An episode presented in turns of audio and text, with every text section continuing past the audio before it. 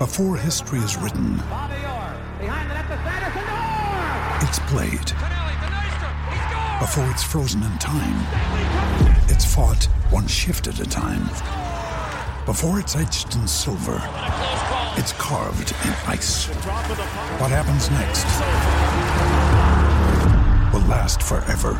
The Stanley Cup Final on ABC and ESPN Plus begins Saturday. One for podcasting. The PSAs you hear on Miller and Condon and iHeartMedia Des Moines are presented in part by Nick Mick. We take care of our own. Now, here's Miller and Condon. All right, welcome back. 11 o'clock hour. Governor Reynolds is taking the uh, podium. Here's Governor Reynolds' daily press conference. Counties as of yesterday, so the total number of counties remains at 79. We had 882 negative cases for a total of 13,703 negative cases. We have the capacity to test at the State Hygienic Lab of 2,530 tests. We have uh, 115 hospitalized as of yesterday, 476 recovered for a recovery rate of 38%. And I am sorry to report that we have had an additional two deaths one elderly and one older adult, both from Linn County, for a total of 29 deaths. Yesterday, I was joined by the Iowa Economic Development Authority Director uh, Durham to update Iowans on our progress with the Small Business Relief Program. Today, the United States Department of Labor announced that 6.6 million Americans filed for unemployment last week. Here in Iowa, we continue to experience tens of thousands of claims filed weekly. I have asked our Iowa Workforce Development Director, Beth Townsend, to join me today to provide an update.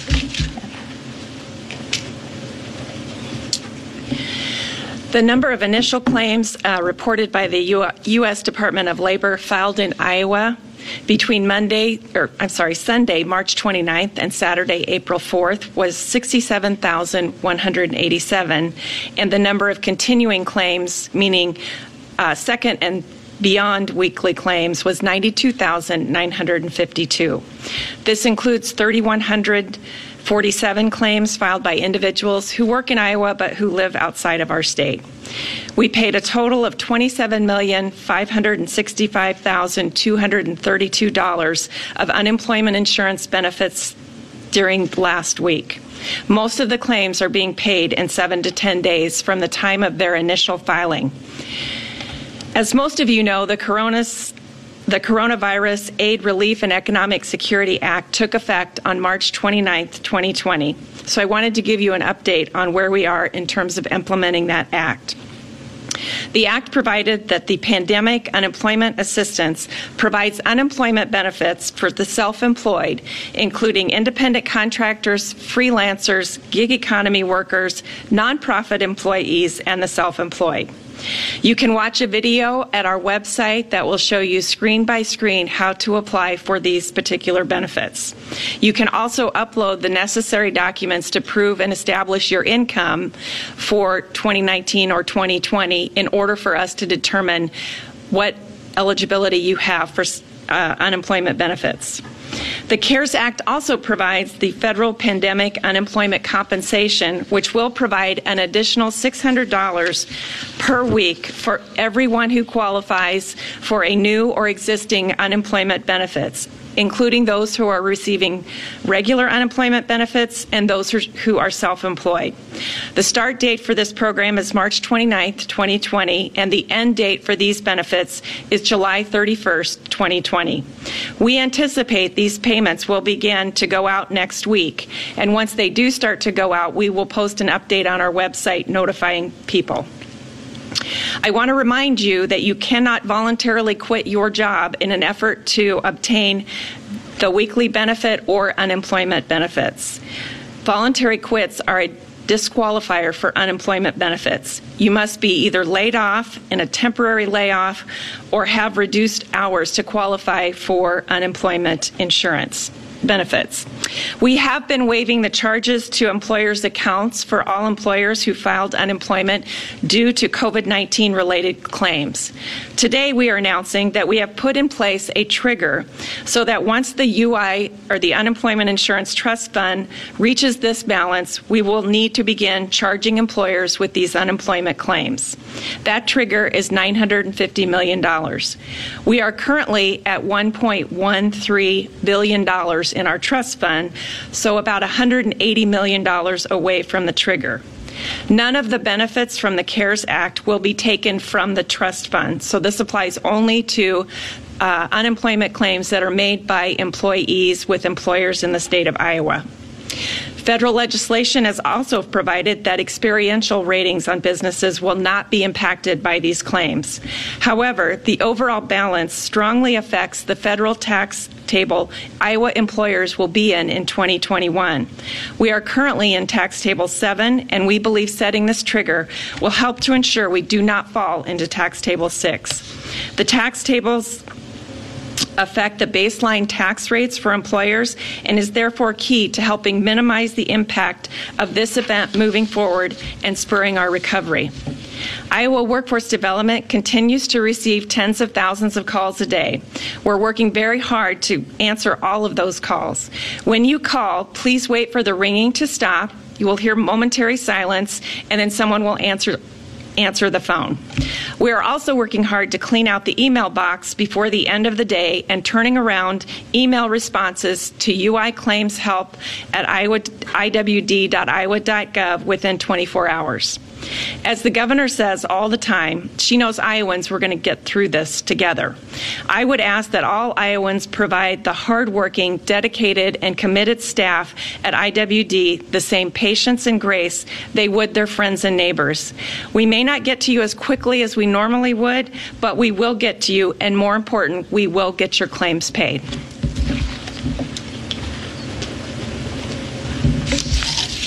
Thank you, Beth, for that update, and thank you to your, you and your team at Iowa Workforce Development for all that they are doing day in and day out to assist Iowans during this uh, incredibly difficult team time.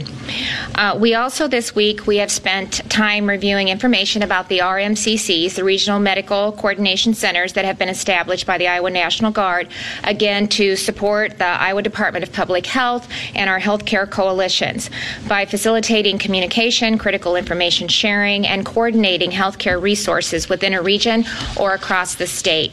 On Tuesday and Wednesday, I shared information about the RMCCs in eastern and central Iowa, where our state's hot spots are located. Today, I want to highlight the RMCC regions in western Iowa.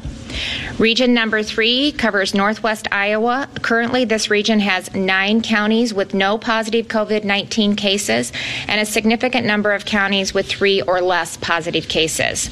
As of yesterday, in Region 3, we had one COVID 19 patient that was hospitalized. No new patients were admitted in the last 24 hours. We have one that was in ICU and one on a ventilator. There are 399 inpatient beds 32 ICU beds, and 51 ventilators available and ready for patient care. And now we'll move to RMCC Region 4, which covers southwest Iowa. Yesterday in Region 4, there were four COVID 19 patients hospitalized. No new patients were admitted in the last 24 hours. Three were in ICUs, and one was on a ventilator. And there are 262 inpatient beds, 39 ICU beds, and 58 ventilators still available for patient care. Yesterday, we also had calls and emails from people who were interested in seeing the data again for eastern Iowa. So I want to provide a quick update on regions 5 and 6. In Region 5, where um, Johnson County is located, there were 32 COVID 19 patients hospitalized as of yesterday. Seven new patients were admitted in the last 24 hours. 14 were in ICUs, and 11 were on ventilators. There were 702 inpatient beds, 93 ICU beds, and 167 ventilators available for patient care in that region. Region 6, which includes Linn County, where an outbreak in a long term care facility has resulted in many elderly adults becoming seriously ill. Yesterday in Region 6, there were 48 COVID 19 patients hospitalized. Four new patients were admitted in the last 24 hours. 32 patients are in ICUs, and 17 were on ventilators. At the same time, there are 1,002 inpatient beds, 57 ICU beds, and 119 ventilators available for patient care in Region 6. As we are seeing across all RMCC regions, Iowa's capacity to care for COVID 19 patients and available resources uh, are very good at this time. We are monitoring this information daily, and if the situation changes, we're ready to respond. The RMCC model is in place so that we can function as one healthcare system across the state, working together to again manage our resources and provide the best possible care for Iowans in need. Even during this challenging time, there are so many good things that are happening in our state. And I want to acknowledge and thank the many Iowans who are stepping up to answer the call to help during this unprecedented time, especially the businesses and individuals that are producing PPE on a daily basis. Iowa's own Department of Corrections and the Iowa prison industries have now produced more than 25,000 masks, 3,000 gowns, 5,000 face shields, and 7,000 gallons of hand sanitizer. Dimensional Graphics, a manufacturer in Mason City, is producing 100,000 face shields that will begin arriving this week to the state stockpile and distributed to healthcare and long term care facilities in need. I want to again just say thanks to Homeland Security, the Iowa National Guard, the Department of Transportation, and the Department of Public Safety for ensuring that as soon as those PPEs come into the state stockpile, it is being loaded on trucks and delivered to where it's needed. To date, the state has made 353 deliveries across all 99 counties. And finally, everyday Iowans are rolling up their sleeves to help. Tara Carlson from Stratford bought a sewing machine, taught herself to sew face masks that sh- so that she can donate them to local care centers. Her husband is a nurse practitioner. She so she understands how important it is to protect our healthcare workforce. Tara is also pregnant, and when she can't sleep at night, she gets up and sews. So so far, she has made 147 face masks and have donated them all. Tara, I want to thank you and your husband for everything that you're doing to help Iowans during this time. Be safe and take care of yourselves. So if you can sew uh, or uh, face mask uh, for your local health care and long-term care facilities, that is one way that you can help those on the front lines during this pandemic. You can find more information about how to make those masks at coronavirus.iowa.gov. And with that, we will open it up for questions.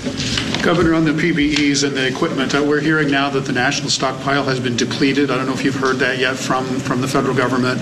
Has that uh, an, impact on Iowa? Is there any orders that you had pending that you might not get? And can you just give us an update on yeah. the relationship that you have uh, ordering yeah. from that stockpile? So, so that's why I'm continuing to highlight the great things that businesses and individuals are doing within our state. We continue to place orders. We have uh, received some, some have been delayed, so we continue to monitor that. But that's why, uh, from the very beginning, this has been an issue for every single state across this country, and uh, that's why we've been proactive. We've had a whole, you know, whole hands on decks, uh, all of the above approach, and I really am uh, proud to say that uh, Iowans and businesses are responding, and we have to do that until we can build back up our stock, our stockpiles, both at the national level and at the state level. So again, I just want to thank all of the workers that are reaching out and coordinating these efforts, and uh, daily we get so many calls from individuals that are saying, "What can I do to help? How can I retrofit? Where do I need to go? Who do I need to talk to? Uh, I want to step up and I want to be a part of that. And that is anywhere from individuals like uh, Tara that I just mentioned all the way to uh, bigger businesses that are reaching out and digging deep and, and really playing a role in helping protect those individuals that are standing on the front line to keep all of us safe and healthy. Do we have enough equipment, do you feel? I mean, is there Well, enough to, for the hospitals? You know, the? PPE is going to continue to be an issue. So right now, we're just, we're monitoring it very carefully. We're getting the needs where they're at, but it, you know, I put the plea out, help us, you know. So we're going to continue to monitor that to make sure that we can continue, especially as we talk about, you know, additional people wearing face masks and doing additional steps to protect uh, individuals. So we, we, we just can't let up for a second. We need to continue to dig deep, do our part, and, and answer the call. Uh, question about the point scale for the different regions. When a, a region reaches 10 on that point scale, is that an automatic trigger for a shelter in place order for that region? Are there any automatic things that happen when that Yeah. threshold is reached? So we're looking at that, and you know, as we see some move into a nine, we're looking at what additional steps need to uh, take place to help, you know, um, continue to reduce the spread of the coronavirus, to make sure that we're flattening the curve, and most importantly, that we're doing everything we can not to overwhelm the healthcare system. And so we have a series of next steps that we're looking at, and we're looking at it from a regional perspective. We're also looking at various counties, we're looking at various communities, so we're collecting all of that data. And but but first and foremost, we really can do what we need to do by Iowans following through with what, what we've asked them to do. And that's how we protect every Iowan. And that is stay home. Only go out for essential things like going to the grocery store, going to the doctor, picking up medicine. If you go out and exercise, do it responsibly. Practice social distancing. Don't gather in groups larger than 10 people. Uh, if you are sick, isolate yourself and stay home. If someone in your household is sick, isolate your family and stay home until you've, you know, recovered from the time frame that the Department of Public Health has, Health has asked people to stay at home. If we all just, again, dig deep and practice and do what we've asked you to do, we will continue to see the curve flatten. We will start to see the numbers drop, and we will start to talk about how we dial back up this economy and how we start to open things back up instead of talking about how we close things down. So if Iowans will do what we've asked you to do, and especially by doing that, protecting, you know, those healthcare workers that are on the front line, our first responders, our people that are in grocery stores, our truck drivers that are delivering foods, our food supply chain. If you do your part to protect them, we will get the results that we're looking for, and we will start to have a different conversation about how we open things back up. Governor, if I heard you right, uh, you said we have 2,530 the testing capacity at the state lab. Yes. Which, just going by memory, I think is significantly higher Yeah. than you have said before. In light of that, are are you now able to allow testing for more people? And then I think it was last week you said we might be getting the Abbott machines. testing and yeah. such. Where Yep. are we on that? Yeah. So, so what you're seeing too is I think you're seeing more and more patients that are going to their own physicians that are getting the test done, and that's happening by not only the national labs but other sources. We have hospitals now that can administer the test and get the results relatively quickly, then sending them out to the to national labs that has a little bit of a lag time. So uh, it's better at the state hygienic lab. We can get those results in about 24 hours. So it's just it's more relevant. It- This the timeliness of it, and then we did the state hygienic lab did get the 15 Abbott machines where you can get the positive negative in five minutes. We have a limited number of tests right now. Uh, I have asked because of the significant uptick for some additional machines and some additional tests. I think we should be getting them them today so that we can start to again really target, you know, especially some of these long-term care facilities, and we'll be working with, you know, Dr. Pedati and the Department of Public Health to see where we should be utilizing the, the machines that can test, uh, get the results in five minutes fairly quickly. So, and then we're constantly looking, and so they are. They also are doing this at the national level, just ways that we can do additional testing and really broaden uh, kind of the information that we're able to utilize as we move through this. And I think that'll be really important too when we start to talk about opening things back up. Just to clarify, the the additional machines and that you're asking for, would that be done out of Iowa City or is that spread around? They are mobile. I don't know if, if you want to weigh in, let me know. They are mobile, so they can go to different places, um, and then they can actually conduct the test there, is my understanding. Okay. you know, where there will be? Well, no, but, but that's they're going to collect the metrics. They're looking at the data. That's what public health with everybody. Uh, the metrics that we're collecting, we can start to identify where some of the hot spots are. Do you want to talk about maybe where how else you would utilize them? Um, sure. So Dr. Pendati and uh, Dr. Pedati and Dr. Pentella from the State Hygienic Lab, there's a nice blurring of the names there. Um, they are looking at um, areas of the state where we think that these machines um, will be most beneficial. And so one of the things we're looking at is, you know, long-term care facilities. And so if we have a concern about a particular long-term care facility, um, that seems to be an ideal place where we could deploy one of these machines, um, do some rapid testing, get some rapid results. And so uh, we could, you know, if there was a concern about a particular facility instead of having to wait 24 hours to get a to get a test result, and we would be able to deploy them. And so that's kind of the way that we have initially, anyway, um, envisioned using those machines. As is there do appear to be um, concerns in particular areas that they could be easily deployed, so we can get some information very quickly about what's happening in those areas. Last question in here. Well, so if you have that capability, Uh, couldn't you start testing everyone at a long-term care facility when when a case of COVID 19 arises, and, and, shouldn't everyone be tested? To- well, you know, eventually, hopefully, we'll get there. We're just not there. So we have the extra 15 machines that are mobile that allows us to get some of those results. Right now, there was a limited number of tests, just like we started out with the state hygienic lab that came with those, but we have more coming in tomorrow. We'll continue to request uh, increased testing uh, materials so that we can we can do that. And really, to uh, Sarah's point, get those where we need them so we can, especially you know, we know how critical it is to identify uh, a, a, potential issue in these long-term care facilities, and the quicker that we can find out, isolate, make sure they're doing the contact tracing, so we can identify and uh, you know where the issue, where the problems might be, um, they, they'll become you know useful from that perspective. So we'll continue to hopefully, as we ramp up the test kits, be able to utilize those even more. All right, we're going to go to Rachel Droese at Channel 5. Hi, Governor. Um, we are wondering if you are encouraging the general public to wear face masks in public here in Iowa, and then also if you could give us an updated number for each region. Okay, on but on the statistics, I'll let. Oh yeah, I you know I forgot to bring that. So Sarah will give you that. I think she's got it in the binder.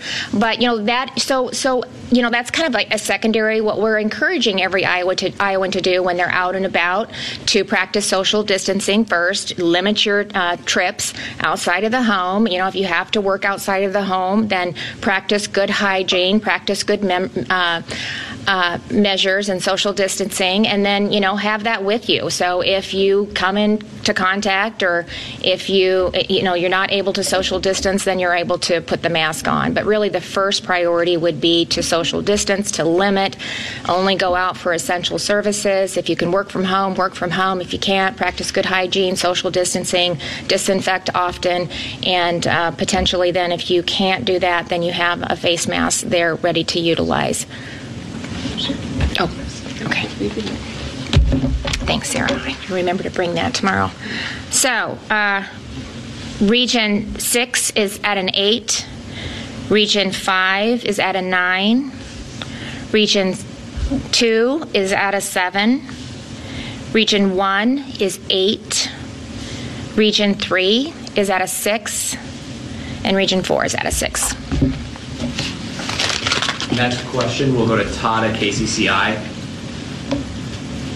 Governor, I'm not sure if you or Sarah would be best for this, but we've gotten some uh, emails and calls about will we be doing any kind of antibody testing in the state, and will that be some metric to decide, you know, how fast we can get back to normal? Yeah, it'll be really important, uh, I think, as we start to again talk about dialing things back up and moving uh, towards uh, bringing the economy back online. But I'm going to let Sarah answer that question.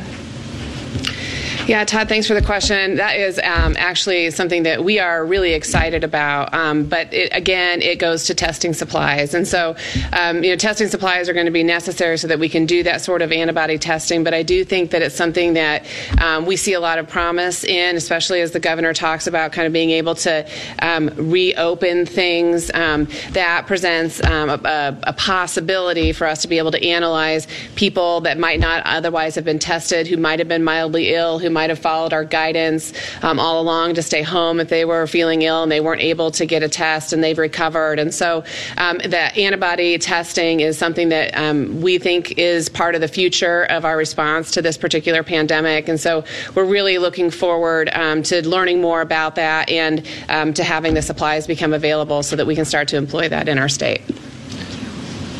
James Lynch at the Cedar Rapids Gazette.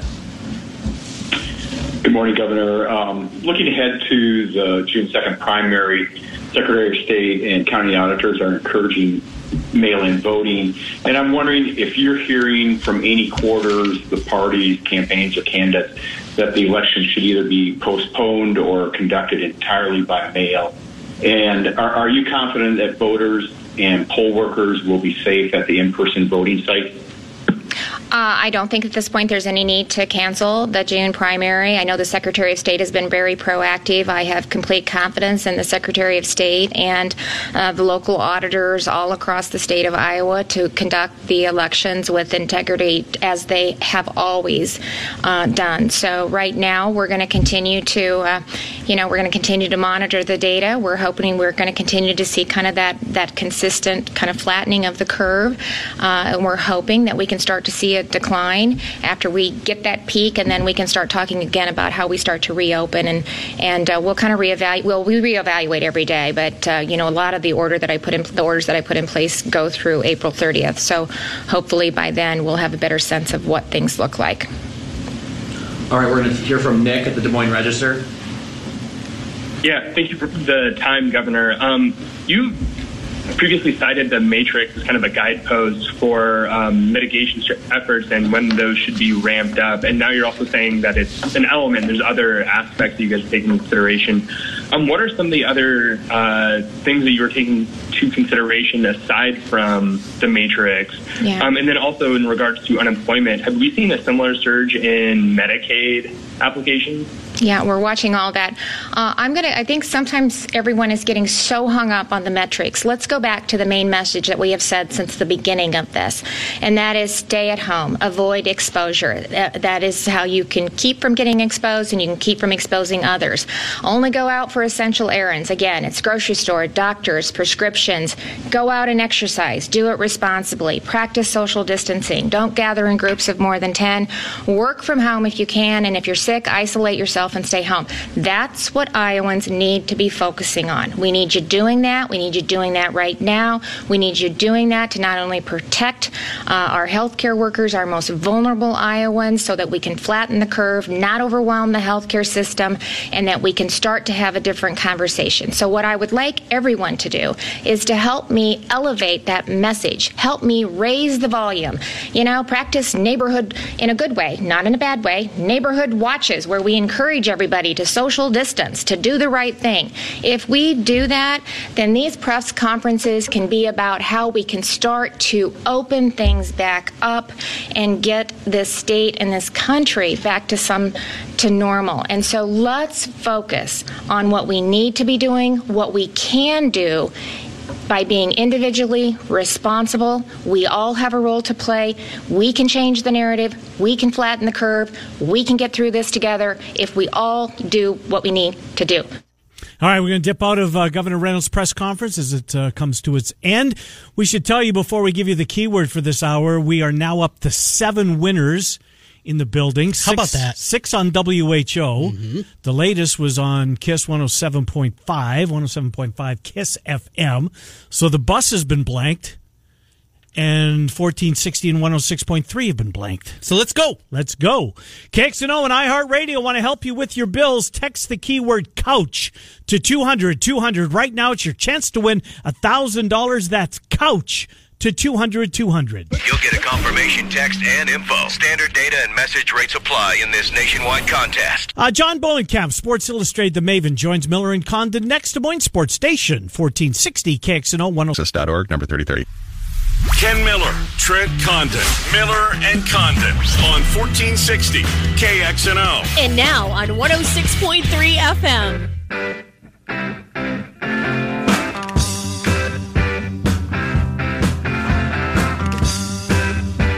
Welcome back, Miller and Condon. Des Moines Sports Station, 1460 KXNO, 106.3 FM. Trent and I take you until noon.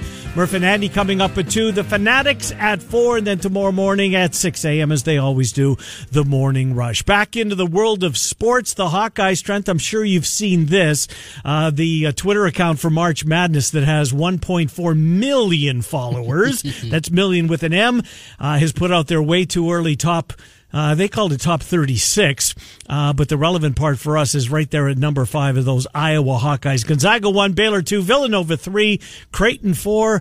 And next on the list, those Iowa Hawkeyes. Oh, the expectations, DC. It's, it's rarefied air for this Iowa basketball program. Trying to think the last time they even had preseason top 10 type pub. I think you have to go back to what year number three of the Alford regime Recker and Reggie Evans coming back while. for their final season and the expectations that were on the place of the program at that time. Of course, they fell on their face, went four and 14 in the Big Ten that season. John Bohnenkamp, he was a guy that was at the forefront of that season. Let's hope this wow. is not a, another time ago. Yeah, it was a long time Alford ago, remix, John. but a lot of buzz already for this Iowa basketball team as we look forward to 2020, 2021. Oh yeah. First of all, did the governor know she was going to be the lead act today? we we did um, not drop that to her, but uh, yeah, okay, it's well, a pretty good opening yeah. act.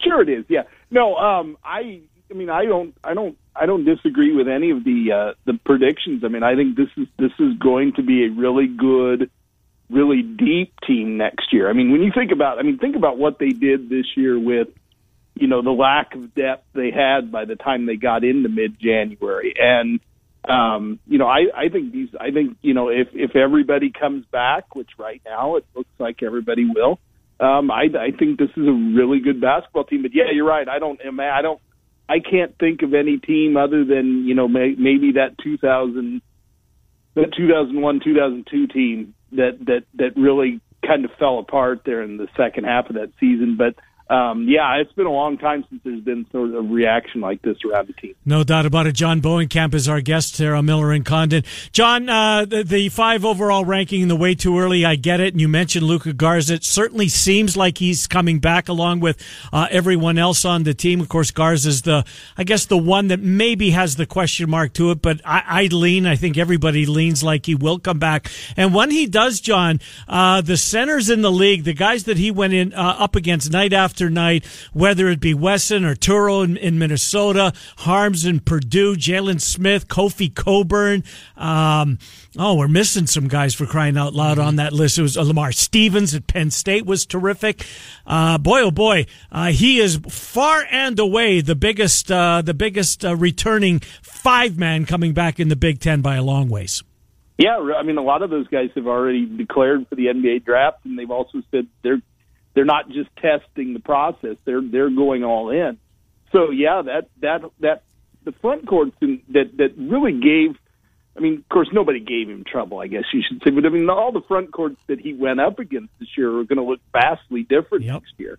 And you look at the numbers he put up this year within the Big Ten, and and you figure that you're going to get the same sort of production next year. And the interesting thing is that that I, I think that offense will be even better next year because I think that you're going to get a lot of guys. You're going to have, like I said, go back to the depth thing. You're going to have a lot more guys out there who can score and guys that are a year older and all that. So yeah, I mean he's he's he's not going to have a lot of the guys he faced this year aren't going to be around next year. And so I mean he has a chance to really to put up not only the same numbers but better numbers, and that's really kind of scary when you think about it for the rest of the league.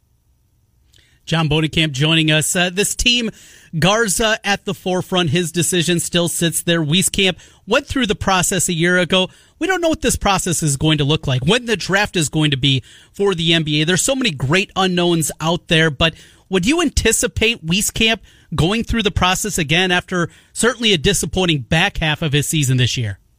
Yeah, I mean, I, I think that, that I mean, I, and, and Fran McCaffery talked about this in in the interview that Rick Brown had with him that that basically said it, it, you know, it doesn't hurt to, to to get an evaluation and and you know yeah the evaluation process is going to be a lot different this year.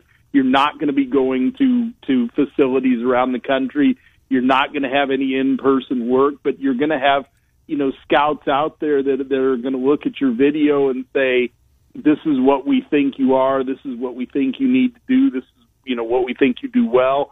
Um, you know, I, I it doesn't hurt if if you go into it and you don't hire an agent. It doesn't hurt to get feedback, and I mean every Hawkeye that's done that over the years has, have come back and and have had really good seasons because of what they were told and all that. Now, you know, I mean, you go back and again, I think Joe Wieskamp. I think it would be good for somebody to take a look at.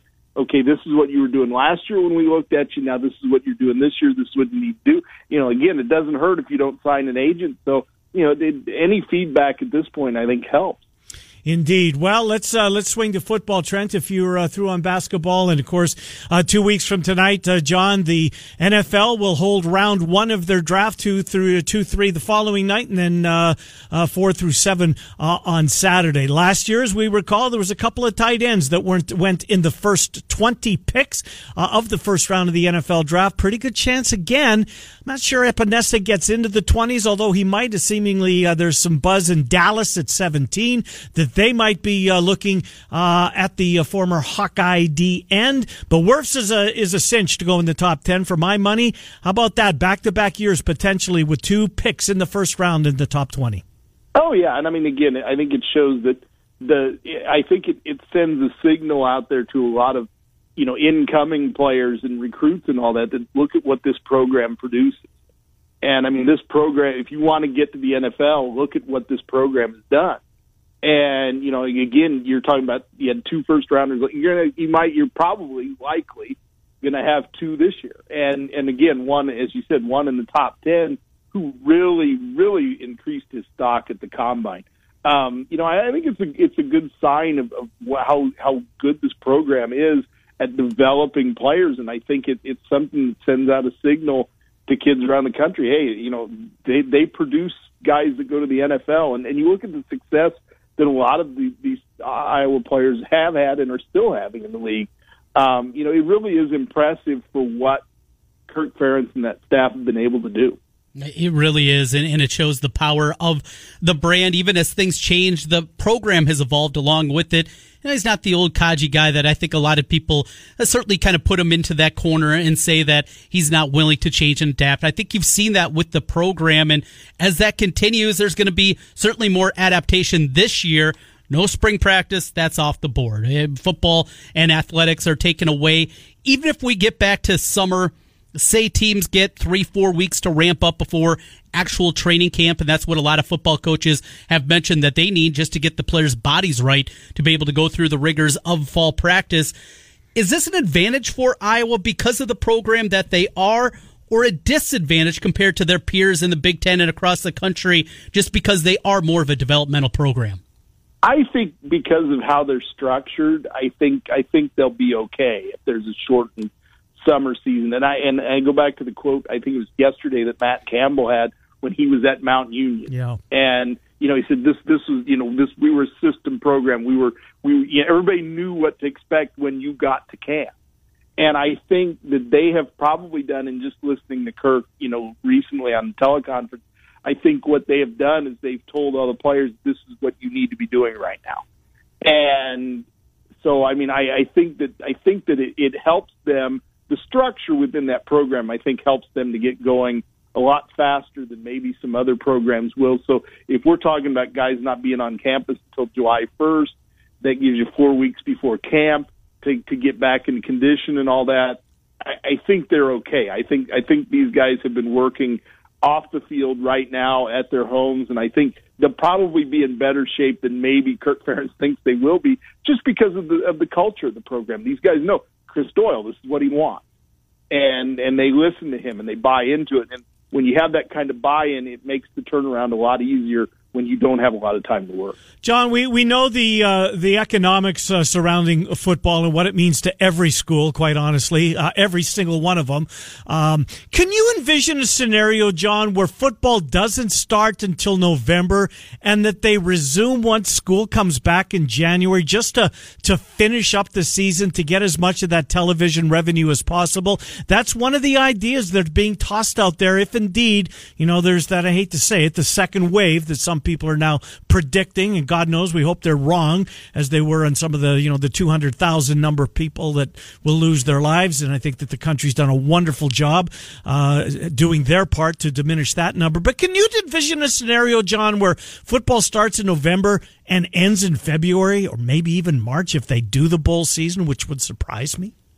I, you know, I, I think, yeah, I mean, I could see it happening. I could see the regular season happening. Now, the the type of postseason where you have bowl games, I don't know. You know, I mean, I don't know. I don't know if you know some of these cities would be willing to host a game in the middle of February. You know, it's nice to host a game on a Wednesday, uh, you know, between Christmas and New Year's because you know people are going to show up. In February, they may not. So you may not get that kind of bowl schedule. I mean, I I think for for right now, what the colleges want is they want that 12 game season and then have a playoff. Maybe expand it. Maybe go to 16. Ah, go to okay. eight. Who knows? I mean, they, they. I mean, I'm sure right now somewhere there are a lot of scenarios out there that are being planned out. I mean, I, I think that the best case scenario for them is be everybody on campus in July, play play a regular season, and, and go from there. And and I mean, really, they could almost even go, and and this would make it kind of an interesting season if they started instead of September first or that first weekend in September, first weekend in October. That still gives you December to play games too, and you go December right in the bowl games, and you get it done. That moves you another month. I, like I said, I think there are a lot of scenarios that the, the doomsday one is if there is no football at all. Right. And I mean, you may see a lot of schools just just they're done with athletics for a while. Wouldn't it be something, uh, John, if the the uh, the the good sports thing, anyways, that came out of this pandemic, it was the expansion of the college football playoff? And that would be it would be interesting. Wouldn't that And- be and I mean, something? imagine imagine if you had a four a four weekend playoff in February Yeah. that leads into the NCAA tournament. for Oh my! Oh my! You know, um, think about what I mean. Right now, just think of the scenarios about what October, November, and December are going to look like Mm. in the sports set. You know, it's just it's it's really fascinating, and and like I said, I think they've gained for every possible scenario at this point. John, as uh, you look to later today, Gary Barta has a teleconference, a Zoom conference. Is that right? Yep, at one thirty. So um, I have to figure out what I'm going to wear on it. I, I, you know, Gotta be uh, 'cause looking I've sharp. been working pretty much every day in just a t-shirt and shorts. So uh, we'll figure out something. I, I had to do uh, a television hit yesterday, a little football high school preview over on MediaCom. Took off my hat, and our buddy Pat Hurley said I looked like the Unabomber, so uh, the hat Put quickly back on? Yeah. went back on. It's not looking good. I, I- need a haircut. Yeah, so do I, and that's you know it's um, it's starting to get a little rag in the back. So I would imagine I'll probably be in my Dodgers hat Uh-huh. at the teleconference, but we'll see. There's a shock. Yeah, no, no, no surprise there. So yeah, exactly. What do you look forward to the teleconference later today with Barta? A lot of questions. We haven't heard nearly as much from him, his side, as we've heard from Iowa State. What are the couple of things, at least on your checklist, you want to find out this afternoon? Well, you remember now he's wearing two hats. You've got the athletic, Oh, sure. and you've got the college football playoff hat. Great call. So, so I mean, there's there's two scenarios there. Going back to what we talked about earlier about could there be an expanded playoff? Has that been talked about? Um, you know, and but I mean, I, I think really what I want to hear from him is, you know, if there is a limited season, what if there's just a nine game Big Ten and that's it? You don't play your three non conference games. What what sort of impact financially is this going to have? You know and i mean i think that's that's the biggest question moving forward is i think they've survived to this point. I mean i think they've figured out a way to get through the end of the school year. Okay these sports are done. This is what we have to do. But you look long term and if there's no if there's no football season i mean if that's the wor- if the if the worst case scenario happens what happens to your athletic program? What happens to the non-revenue sports. And i mean it just there's there's a lot of things. And i mean i, I know he probably won't want to answer a lot of them just because there again there's so many different scenarios. But i mean i do want to i do want to hear have what have they planned? What sort of you know contingencies there are out there? And then from his you know college football playoff hat you know what what what are they talking about? What have they said? So i mean i I'm, I'm sure he won't be able to get into a lot of specifics, but at least we might get an idea on what, what it's all like right now. Uh, John, you were the first one. I mean, it might have been out there before that, but I had not heard about uh, what if we expand the playoff comes out of this. That's uh, I mean, something. everybody's talking. I mean, everybody. I mean, like I said, there may be a, a scenario. On Yeah. I mean, I think there was a there was a poll. I think it was a stadium had a poll on, on, on, and there's a lot of athletic directors that wouldn't mind seeing an expanded playoff, you know, in the future if, if everything happens. But I mean, they may look at a lot of things right now because they want that money. They want to keep that at those athletic departments going. And they may look at a lot of different scenarios because I can't see the bowl thing happening Nor can I. if you're playing into February. I just can't see it happening. So if you don't do that, what do you do to to make it a little different? You never know. The Hawkeye Maven, uh, part of the Sports Illustrated umbrella. That's where you can read John. John, I really, you know, just uh, back to basketball for a second. Uh, earlier this week, I'm not sure the day, but it was early in the week. Uh, your piece on Ryan Kriener. You know, he's one of these guys that you know their senior season comes around and they. They, they, for whatever reason, the play seems to elevate in the final four to six weeks of their season. Kriener was terrific at the end of it. Oh, yeah. uh, really a great, a great. I mean, beset by the concussions, but uh, nice job on the Kriener piece, John. Thank you. And I mean, he's he's he's a really good guy. He's one of my favorites. You know, the last four years gives you gives you really good answers, thoughtful answers. And you know, I mean, this is the guy that I mean, his his NCAA tournament got taken away from. him. He has no idea what overseas prospects are going to look like. You know, in the next few months. So um, I appreciate that. Thank you. And I mean, he's he's really good to talk to, and he's he's he was a guy that I think was a really big part of this team that people didn't realize sometimes.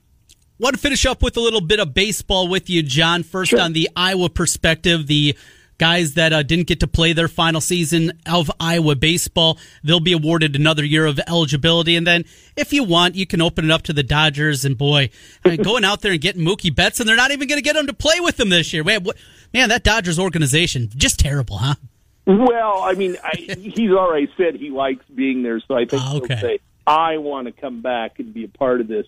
But I I found it interesting. They said that they they had planned, you know, if they if they played in December, that they would play the World Series at Dodger Stadium, and I was like, "Well, it's going to be there anyway."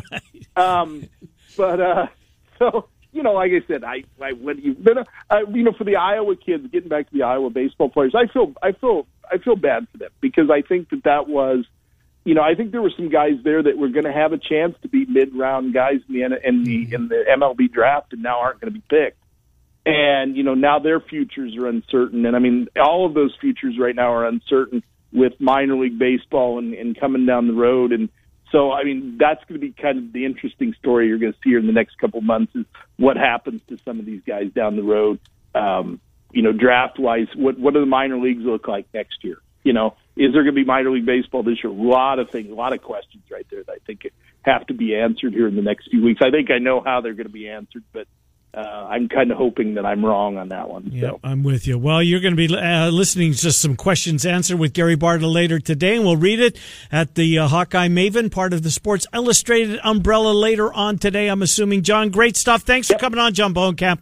Hey, thanks for having me on. You guys stay safe. You do the same. Good to talk to you. John Bohnenkamp joining us as we wrap up a Thursday Miller and Condon on 1460 KXNO and 106.3 FM. So, as I knew we were going to have John on today, I brought up the depth chart of his favorite team, the Dodgers. Yes. Just looking at it. It's it, crazy, Trent. It's absolutely Yeah. stacked. Around why- the infield, Yeah. Max Muncy, Yeah. Gavin Lux, one of the best young second basemen in the game. As good a prospect as there is. And then the left side with Justin Turner and Corey Seager. Not bad. Now here's your outfield. Uh-huh. Left to go, right. go to there. Joc Pederson. Okay. Cody, Bell- Cody Bellinger, Mookie Betts. Hmm. Rotation. Kershaw. Mm-hmm. Walker Buehler. There's the ace. David Price. Bounced good. back last Yep, year. Yep, yep. Julio Urias. Okay. And Alex Wood. Alex Wood's your fifth. I know. Think about it. And then the bullpen. Kenley Jansen, your closer. Blake Treinen, who's been excellent. Is he the fi- is he the weakest link? I think Kenley so. Jansen? I, I think Treinen probably. That's somebody you're looking to handcuff if you're a fantasy baseball player. Yes. Going to put both those guys together Joe Kelly, Caleb Ferguson. Scott. Where's the breather in the lineup in the batting order? Well, when they get to eight, Yeah, and, the, and the catcher. catcher, yeah. Um, hey, speaking of baseball, I found a state I'd never heard of this stadium before, where the Giants originally played. Polo Grounds. Uh, Seal State. Well, that's when they were in, on the East Coast. But when they got to San Francisco, they played at a stadium called Seals Stadium. Seals Stadium. I'd never heard of it before. That is one of my favorite Wikipedia YouTube deep dives is going back and looking at old baseball stadiums. Well, and it might have been on that MLB Cathedral. Do you follow that on Yes, Twitter? I think that's probably where I saw it. And they played there uh, through 1959. Apparently, Willie Mays was part of. But I'd never heard of I Seal Stadium. either. No, no, nor me. Learn something new. I did yesterday, thanks to Twitter. Not a bad thing. No, indeed. Or tomorrow, we're going to have uh, a number of our NFL voices on as we're two weeks away from the first round of the NFL draft. Uh, It'll be two weeks. We'll f- catch up, hopefully, anyways, fingers crossed, with the Packers, the Vikings, uh, the Chiefs, and the Bears, who didn't have a first round pick, but they'll pick a couple times, right? In the second? Two of them. Two picks in the second round. So we'll do some NFL, some Iowa State news. Iowa State signed a defensive tackle today that played his entire high school career at quarterback. Love that. He's a big dude. 290 from like the Kansas City area. Jared Lorenzen out there. Yeah, that's true. But now he's on the defensive side of the ball. So Alex Halsted will join us. So will Tom Kakert. We hope you will as well. We're Miller and Condon from 10 to noon, Monday through Friday on 1460 KXNO, 106.3